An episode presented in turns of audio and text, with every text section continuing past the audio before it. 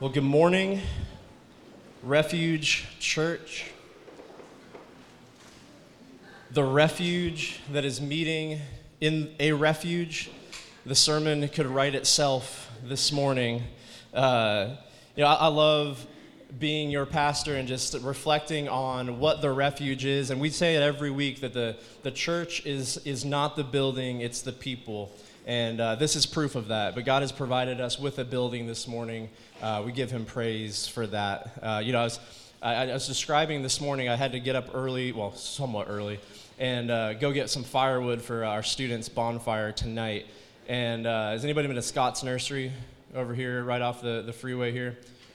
Well, it's a great, great spot. He got up, especially just he heard that we were doing something for a church, so he got up and he uh, uh, he sold me some firewood and he gave us a great deal on it.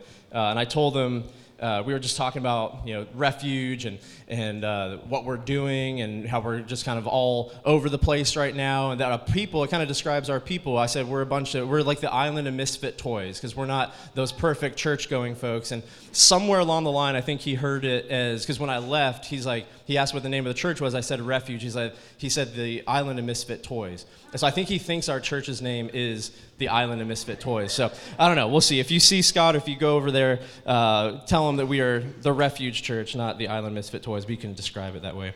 Hey, we are starting this first uh, Sunday of Advent. Uh, we are going to be uh, meditating on hope this morning. So you'll see one candle lit here. This is to represent hope. So uh, every year at Refuge, we go through the, um, uh, the four, four Sundays love, joy, peace, and hope.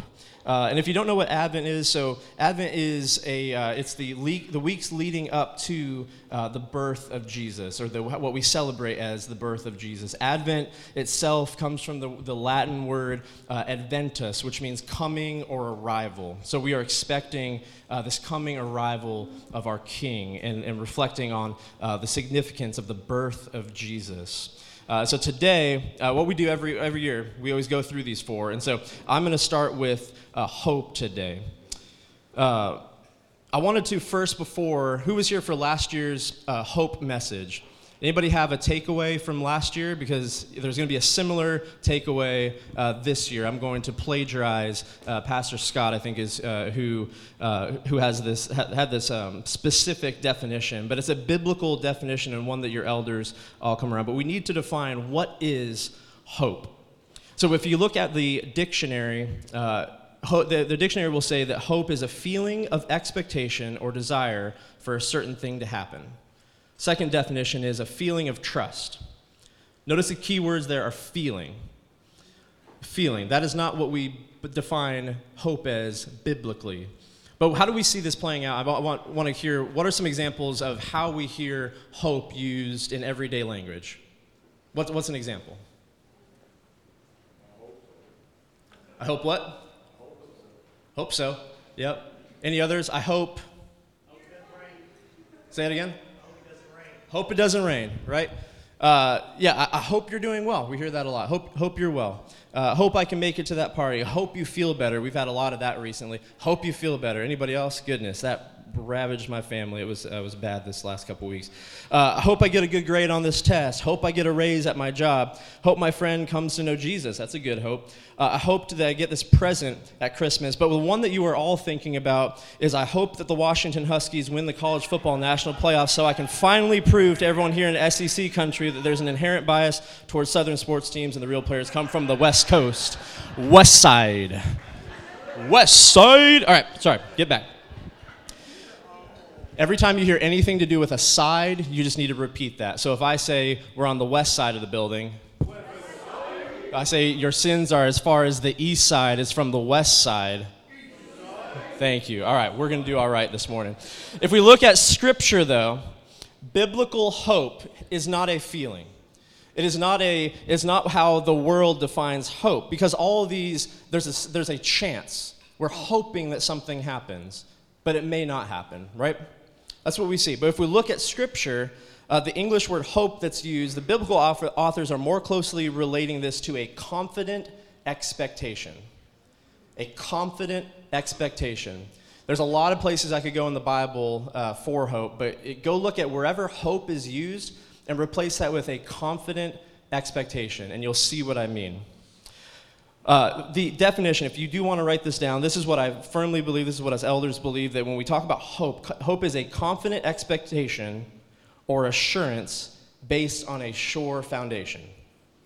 A confident expectation or assurance based on a sure foundation. So, hope is a reality. And it's important that we're taking the time to define it because every other scripture we're going to be going through, and when we talk about hope, this is what we need to think of. Not the hope that the world says, but what is biblical hope? And that is a confident expectation or assurance based upon a sure foundation. So in the Bible, there is no, I hope this will happen. There is no, I hope it's true, because it is true. Everything that we read in the Bible is true. We do not have to hope that it's true. There is no, I guess we'll find out. That's another kind of when we say I hope, we're like, I guess, I guess we'll find out, right? But in the Bible, we can know because one day every knee will bow, every tongue will confess that Jesus is Lord, King, and Savior. Think about how that would look like right now. Uh, I was with a couple guys this, uh, this past week, and we talked. We were just reflecting on what if Jesus were to walk in these doors? What if he were to come on the east side of the building? Just see, make sure. your Way. Imagine he were to walk in here. What would that look like to you if he came to you? Again, it can be dangerous to kind of think, project what we think it might look like, but just just think about that for a second. That there would be zero doubt there'd be zero doubt that Jesus is king. You know, it's easy to say we'd say this or say this. We'd all fall flat on our face. We would worship this man. But there would be no doubt. There would not be an atheist in this room. There would not be a Christian in this room who doubts because we would see him. But we can have that assurance today because of hope. So, today, just thinking on that, biblical hope, again, is ex- a confident expectation or assurance based upon a sure foundation don't get numb today to the person of Jesus. It's very easy. I'm, I'm, I'm, tempted to do this in study, in, in prayer, is, is the idea of Jesus and not realizing that we are talking about a real person. A real person that is looking for relationship with you. So think about that. Think about who you are praying to. We worship a man, one that was fully man fully God. And so don't be tempted to think of him just as an idea. Think of him as a man who will live perfectly, died, raised, and is seated at the right hand of the throne of God. And he is seeking that personal relationship with you this morning. So, like I said, there's many places. The Bible is full of hopes. Who here has a physical Bible? Hold it up. I won't do the Joel Osteen thing. I just love seeing these Bibles. Who here has a phone? You can hold that up.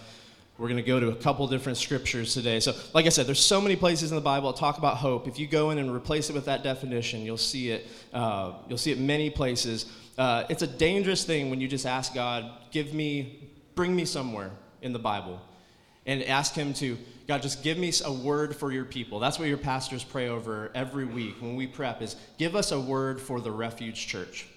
And he took me somewhere this week that was not somewhere I was expecting to go, and that's in Romans 8. So I have three scriptures for you if you're one who likes to earmark. We're going to be in Romans 8, we're going to be in Matthew 1, and Philippians 1. Romans 8, that's going to be our primary text. Matthew 1, and Philippians 1. So, my goal as we go there this morning is to preach this biblical hope to you, my brothers and sisters, and I'm just trusting that the Lord will root this in your souls. I need his help this morning. So let me pray uh, before we get into the actual uh, sermon. Lord, we need you this morning. God, keep me from error in my words. God, let your perfect word be a balm to our souls this morning. Uh, God, I humbly ask that you meet us right here and that your voice be clearly perceived in our heads, hearts, and move it to our hands. God, I pray against any works of the enemy. Uh, he has no power here compared to you and your might. It's in the precious name of Jesus we ask these things this morning. Amen. So let's turn to Matthew 1 together. Matthew 1 will be uh, starting in verse 18. So where could we, what do we talk about hope this Christmas season? This is a this is one that no doubt you have read, uh, that you will read many times. Uh, again, not our primary text today, but uh, this is one that as we're reflecting on Christmas and this Advent season, uh, one that we should we should start off with. So it is the birth of Jesus Christ. Matthew 1:18 says, "Now the birth of Jesus Christ took place in this way." When his mother Mary had been betrothed to Joseph, before they came together, she was found to be with child from the Holy Spirit. And her husband Joseph, being a just man and unwilling to put her to shame, resolved to divorce her quietly. But as he considered these things, behold, an angel of the Lord appeared to him in a dream, saying, Joseph, son of David, do not fear to take Mary as your wife, for that which is conceived in her is from the Holy Spirit. She will bear a son, and you shall call his name Jesus, for he will save his people from their sins. Praise God. Amen. Underline, for he will save his people from their sins. That is the hope. That is our hope this Christmas season. That is one that, that I just want to scream to everybody, and I need to believe in my heart, and one that should take root in us. That is the purpose of this Advent season. We are celebrating the Son of God coming to earth. Why? To take away the sins of the world. That is great news. That's great news for me. I hope it is for you as well. Take away the sins of the world. Now, this was also fulfilling all of the prophets, everything that the prophets uh, were, were, prophesying. Uh, and can you imagine this? Can you imagine that all this time waiting for a coming Messiah, just waiting, hundreds of hundreds of years waiting for this coming Messiah. And imagine being there and knowing he's here. He has come. You do not have to wait any longer. He is here. The Messiah is here. Uh, I want to let's let's do. We've done this in students. If you have that physical Bible, let's uh, take it out. So from actually, I can just show you. Usually, I'm, I'm mic'd up here. So from here, from here to here, this is the Old Testament right here. That is all pointing to the coming Jesus. So if you just want to simplify the Bible, this is all pointing to the coming Jesus. Now, if we go, that's from, from Genesis up to Matthew. Then we've got Matthew to Acts. So this little piece right here, my Bible's going to fall apart. This piece right here, that's proclaiming that Jesus is here. So Jesus is coming, Jesus is here, and then moving forward, that's he's preached. That means he's coming again, and then in Revelation, uh, he's promised. Anybody here ever listen to a guy named Alistair Begg? Anybody? Yeah. So, uh, Scottish dude. He preaches in uh, Cleveland, Ohio. I don't know why you'd go from Cleve or from Scotland to uh, uh, Cleveland, but just because he has a Scottish accent, it means that everything he says is theologically correct. Um, I wish I could say the same thing. We. Uh, so he, but he had this quote uh, that says, "We find Christ in all the scriptures. In the Old Testament, he's predicted. In the Gospels, he's revealed. In Acts." He's preached. In the epistles, he's explained. And in Revelation, he's expected. So, all through the scripture, all of it is pointing back to this man, Jesus, and the birth of Jesus. And that is not even the most important thing, but we do celebrate this day, this, this, this arrival of Jesus, because this is a long expected Savior and that he's here. So, how were people saved in the Old Testament? Blood of Jesus. What else? What else do you think? Okay, we have rules. Okay, bulls and goats. Any other? What do you say? Atonement. Yeah. Faith in the coming Messiah. Those, those, all these things are pointing faith in the coming Messiah, right? How were people during the time of Jesus? How were people saved? Say it again. Sacri- in the time of Jesus, how are they saved? Well, yes, I guess a, a, sacrifice is correct. The sacrifice of Jesus, all faith in the Jesus who is now here. And then how are we saved today? There you go. The faith in Jesus. So all of these things are pointing back to before Jesus, looking towards the coming Messiah. Faith in the one God during his time, same thing. And then same thing right now. All of it pointing back to faith in Jesus and what he has done. You know, when you know the number one thing that Jesus preached, what would, what would you say the number one thing that he preached? It was two things. When he was on this earth, actually speaking, what was it? We should know this, Refuge Church. What did you say? Help. Help? Oh, hell, okay. Two things. Blank and blank. He did say the kingdom of yeah, the kingdom is at hand. Repent and believe. Repent and believe. The kingdom is at hand. That's what he that's what he said over and over and over. So all of these things, this hope does not base on our feelings. It's not based on our feelings, it's based on a person. But this is going back to Matthew 1. This is what our hope is in. He will take he will save his people from their sins. Underline that, bold that. That is the gospel. That is the good news that Jesus rescues sinners. Repent and believe, for he will, ta- he will uh, save his people from their sins. So the Savior has arrived. The Savior has arrived. You can be free from your sins this morning. I don't, when I was reading this, that makes me like, that makes me just want to go shout that. You know, I won't start singing, you know, "Go Tell It on the Mountains" uh, unless y'all want me to start singing. But I see, a, I saw Sam Arnold shaking her head, so I won't do it. Uh, but it just made me want to like think, like this makes you want to go to your atheist friend and say, "There is a God. There is Jesus. He is here. He is He is the Savior of the world, and He will save you from your sins."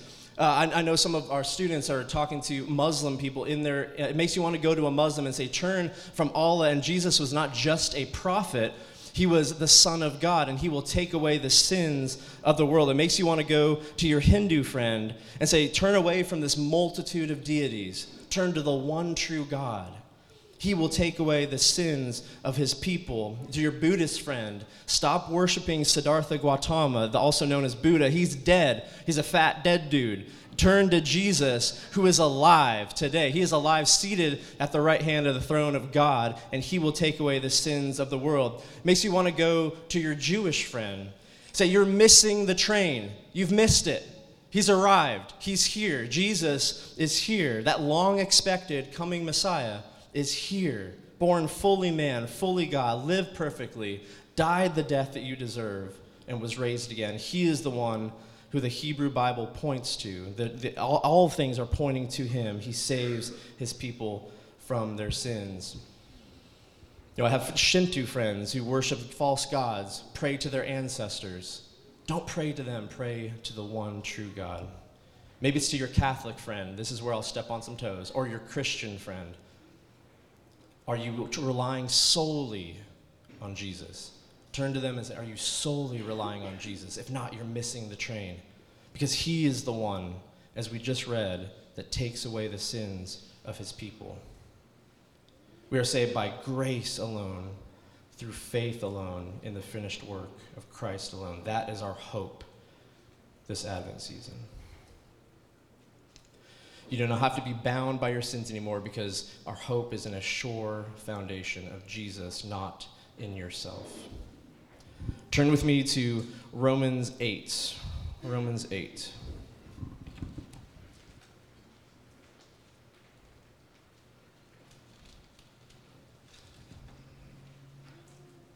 Maybe I can get there too.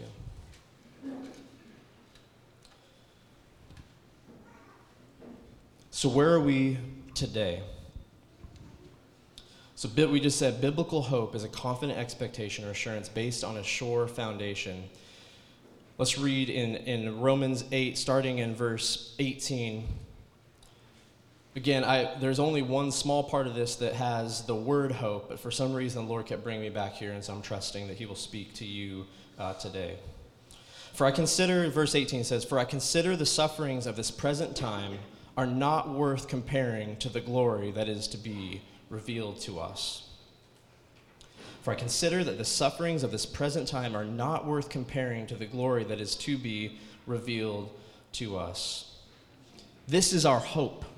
right now. So, where are we at right now? I know some of us have suffered, are suffering, and Christian, it's promised. Suffering is promised. You will suffer, but it is not worth comparing. We just sang songs looking forward to heaven. Have you ever stopped and reflected on what will that look like?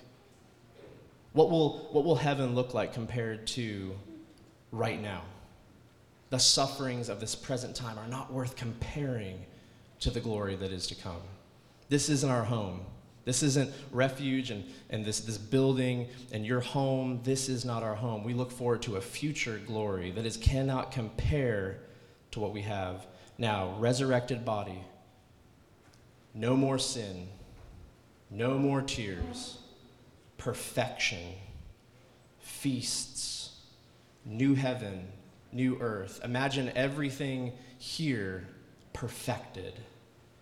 Sit on that and meditate on that. That is what is coming. That is what our hope is. But again, it's a sure, it's an expectation assurance based on a sure foundation because of what Jesus has already done. But for now, we live in a broken world. And the Bible acknowledges that if we continue on in our text. For I consider the sufferings of this present time are not worth comparing to the glory that is to be revealed to us. For the creation waits with eager longing for the revealing of the sons of God. For the creation was subjected to futility, not willingly, but because of him who subjected it. In hope, you can underline hope, in hope that the creation itself will be set free from its bondage of, to corruption and obtain the freedom of the glory of the children of God.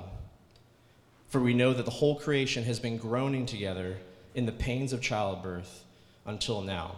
So creation itself is pointing to this world is broken. Wow, that's a great point, Pastor. I could see that if I walked out the door, right? This world is broken, but the Bible promises that. We are suffering. This world is broken, but it is not where we're headed. We're headed to something that is so much, so far greater that is uh, not even, that cannot even compare to what uh, the sufferings of this current time. See, we all were born into sin. That's what this is saying. We were subjected to this uh, when, it, when it says, uh, when the Bible says, uh, for, subje- for creation was subjected to futility, not willingly, because of him who subjected, uh, subjected it. It's talking about the original sin uh, through Adam. We were born into this. But you know, this is a beautiful freedom that we have, is when, when we realize this world is broken, right? Anybody ever like thought about that? That you know, when you see bad things happening, all you have to do is turn on the news. My good, does anybody here still watch the news every night? Okay, that's a good thing. I turned it on, or it was just on. I think it was like after a football game, and I'm like, my gosh, there is not a single piece of good news here. But it's also something that's expected. Creation is groaning. I love how it talks about creation itself. This is not talking about just us, it's talking about the world is groaning, and it uses the idea of childbirth.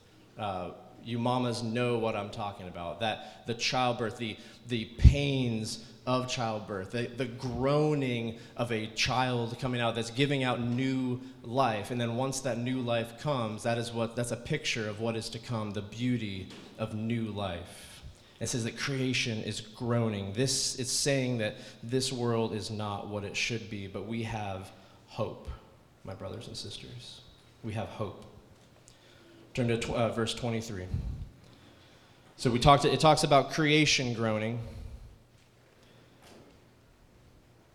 The creation itself will be set free from the bondage to corruption and obtain the freedom of the glory of the children of God.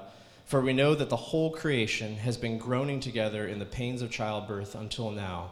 And not only the creation, but we ourselves, who have the first fruits of the Spirit, groan inwardly as we wait eagerly for adoption as sons, the redemption of our bodies. For in this hope we were saved. Underline hope. Now, hope that is seen is not hope. For who hopes what he sees? But if we hope for what we do not see, we wait for it with patience. So now I thought you said that hope is something that we see that it is a it's a sure foundation but what this hope is talking about it comes in the verse right before that we wait eagerly for adoption as sons redemption of our bodies this is pointing at the hope that is to come in eternity. Creation groans, we groan. We get glimpses of this. He says we have the first fruits. We get glimpses of eternity. Think about that. Just as you turn on the news and see bad things happen on the news, you can also look and see all those little things that go right, that are good, uh, time spent with family, with friends, uh, uh, just a green light as you're driving through. All those small good things point to gifts from God, from a perfected heaven and earth. Until then, we groan uh, because of this broken world. But this hope, and notice how it says, what does it say? At least in my Bible, it says in verse 24, For in this hope we what? Were saved. For in this hope we were saved. That's a past tense, already happened. We were saved. That's that sure foundation. If you're underliner, underline hope and were. That is a sure foundation that we were saved because of something not that you've done, but something that God has done in you, that Jesus has already done. We, will, we are saved now. If you are putting your faith and trust in Jesus, you are saved now. Past tense, saved. Being saved, but also saved. You will be glorified. So when you are saved, you are justified. Through the blood of Christ, you are justified, not because of your works but because of his works. You are justified. Now, the whole rest of your life is sanctified. Being, you are being sanctified. And then finally, we will be glorified. We'll see that later in Scripture. That hope is pointing to something that has already happened and something that will happen. If you're a note taker, write down simple phrase already, but not yet. Already, but not yet. That's where we live today. We live in the already, but not yet. My friends, we can have immense hope, biblical hope, that we live in the already. If you're here today just thinking about those sins that you've committed, those things that God cannot forgive, He can and He does and He will because of not because of you and your merits, but because of what Jesus has already done. You are forgiven if you turn to Him already, but not yet. We groan inwardly, waiting for this coming uh, when Jesus will return again. Something else I love about this verse, if you continue with me, verse 26. It doesn't, the Bible doesn't leave us here. We already see this, is, this we already know how this plays out, that, that Jesus will return. That is a for sure thing. But he also helps us right now through the Spirit. Verse 26, verse 26 says, Likewise, the Spirit helps us in our weakness. Anybody else here weak? Feel weak? I'm raising my hand. Likewise, the Spirit helps us in our weakness, for we do not know what to pray for as we ought, but the Spirit inter- Himself intercedes for us with groanings too deep for words. I love this. Anybody else been in that spot where you just don't know what to pray? Has anybody ever been, you know, raise your hands or anything? Have you ever been in that spot where you're in so much pain? Think back just for a second. Maybe there's a time in your life where you've been in so much pain that you can't even get out a word. Anybody been there? That's what that inward groaning is like. But you don't have to have the words because the Spirit Himself intercedes, helps with groanings too deep for words. You know the pain I'm talking about. Maybe you're not there now, maybe you've been there, you for sure will be at one point. But the Spirit helps us in this time with groanings too deep for words. And he who searches hearts, verse 27, and he who searches hearts knows what is the mind of the Spirit, because the Spirit intercedes for the saints. Thank God, because I would mess up these prayers. I would not even know what to pray according to the will of God.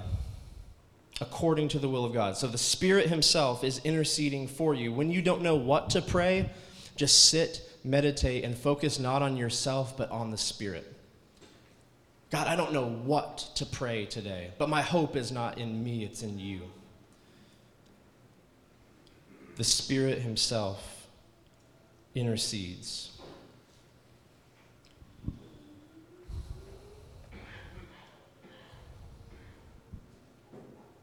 What is that that you need to turn to Him with today? Where are you putting your hope somewhere else? Even your biblical hope, something that you think for sure will happen, are you putting it anywhere else besides Jesus this morning? That's something we always should be asking ourselves. And here's a promise. Continuing in verse 28, this is one that we love to read. It should be a balm for the soul, it should be one that just is sweetness to our ears. And we know that for those who love God, all things, how many things? All things work together for good for those who are called according to his purpose. That is great news. So, not only do we not have to rely on ourselves, the Spirit is helping us, but we know that all things work for good. I just talked to a couple guys about this this past week that are in the midst of just confessing sin, wrestling with sin, and they, they're wanting to get out of this. And our hope is not in that, but it is in the Spirit helping you, and then everything, all things, underline that, circle that, work together for good. Working for good in the will of God. This means everything will work out, not how you planned it, not how I planned it, but how God has planned it. And his plans are so much better than ours. By definition, anything that God does is good. So when you if you want to circle good there, it doesn't say work together for your plans, your good, for good, because anything that God does is by definition good and it works together for good. My friends, we are heading towards final glorification. There will be a day that we will be glorified.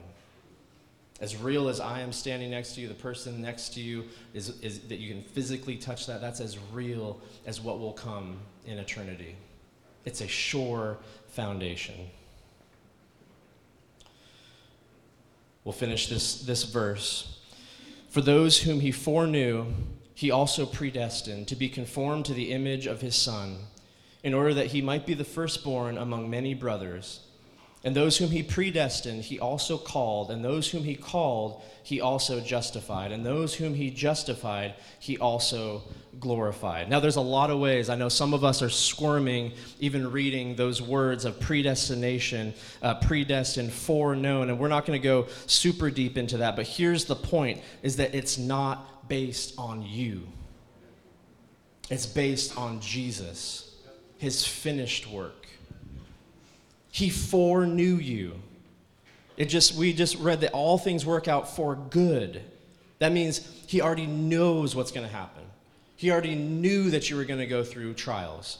He already knew that you were going to need to turn to him with this hope, this, that you needed this sure foundation, and he sent his son to complete it.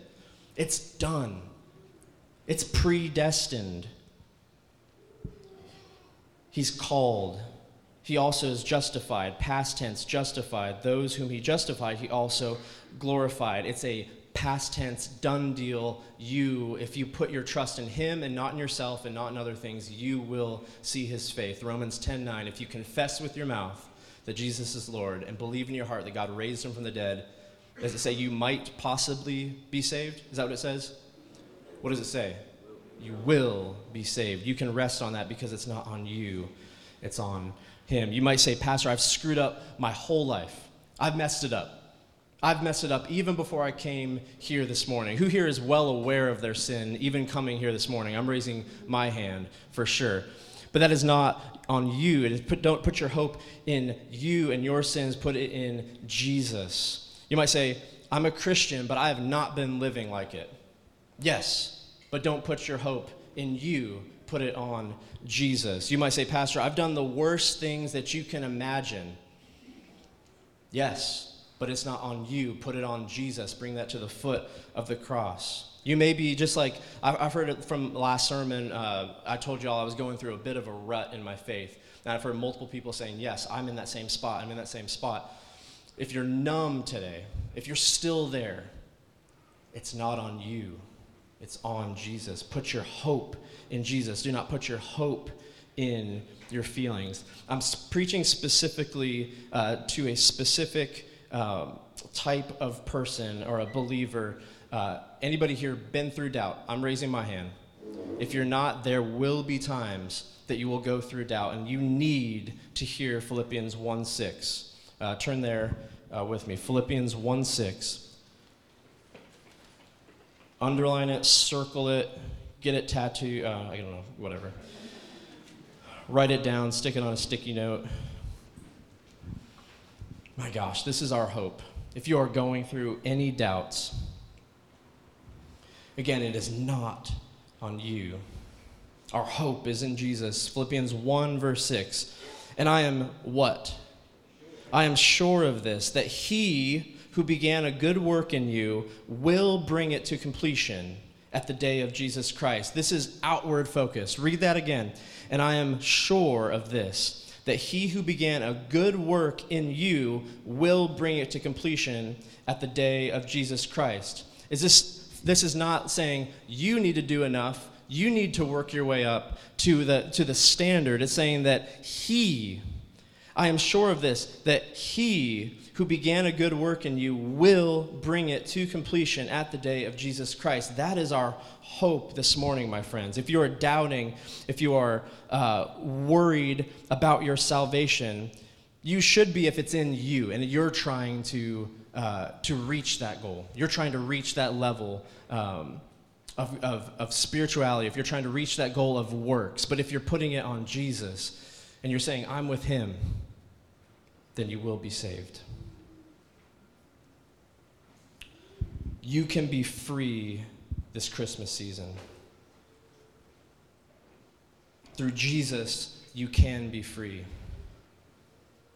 Do not put your hope in your bank account that could be drained with one phone call. Do not put your hope in your performance as a student, as an employee, as a ball player, as a friend, as a husband, as a father. Do not put your hope in your performance, put your hope in Jesus. Don't put your hope in relationships, put your hope in Jesus. Do not put your hope in past achievements, put your hope in Jesus. Do not put your hope in your career, put your hope in Jesus. Do not put your hope in a physical appearance. Put your hope in Jesus. Don't put your hope in a new piece of technology. Put your hope in Jesus. Don't put your hope in your health that will fail. Put your hope in Jesus. Don't look to a Democrat. Amen. Don't look to a Republican. Amen. Look to Jesus. Don't look to a self help book that has one little piece of nugget that may end up pointing back to something that's already a biblical principle. You don't need that. You need Jesus. Don't look at good works and whether those will outweigh your bad. Look to Jesus, whose good works were the only works that we rely on, on the finished work of Jesus that was sufficient for all of your sins. Look to Jesus. And most importantly, this morning, you're hearing this. God foreknew that you were going to be here. But don't let this be just head knowledge. You need to know Jesus with your heart. Seek him today. He's ready, willing, and able to save you from your sins. We read that in Matthew 1 18. If you hear nothing else this morning, hope is a confident expectation based on a sure foundation in Jesus. Turn to him with your heart this morning. I'm going to close with this. You know, I've been talking to more and more students, 1825ers, and I, have realized this strong connection towards songs. And I've been made fun of, I know Scott has as well, for uh, bringing songs to the end of a, uh, of a sermon. But there should be, I know, as we listen to these throughout the week, sometimes those do stick with us more. And I want you to listen to songs of hope with this biblical definition. There's a few. Uh, and I, I don't know who wrote all these, you'll have to fact check me, but one that says, My hope is built on nothing less than Jesus' blood and righteousness. My hope, biblical hope, my sure foundation. My sure foundation is built upon nothing less than Jesus' blood and righteousness. Another one, all my hope is in Jesus. Thank God my yesterday's gone all my sins are forgiven because I've been washed with the blood. Then through the darkness, your loving kindness tore through the shadows of my soul. The work is finished, the end is written. Jesus Christ, my living. What is our hope in life and death? Christ alone, Christ alone. What is our only confidence? That our souls belong to Him, who holds our days within His hand, what comes apart from His command, and what will keep us to the end the love of Christ in which we stand. Oh, sing hallelujah! Our hope springs eternal. Oh, sing hallelujah! Now and ever we confess Christ our hope in life and death. That is the song we will sing today. Biblical hope is a sure, is a confident expectation based upon a sure foundation. As we sing that, know that this morning. I'm praying that over each and every one of you, that we know that hope that is Jesus, not in us, but in the one who saves us. Let's pray.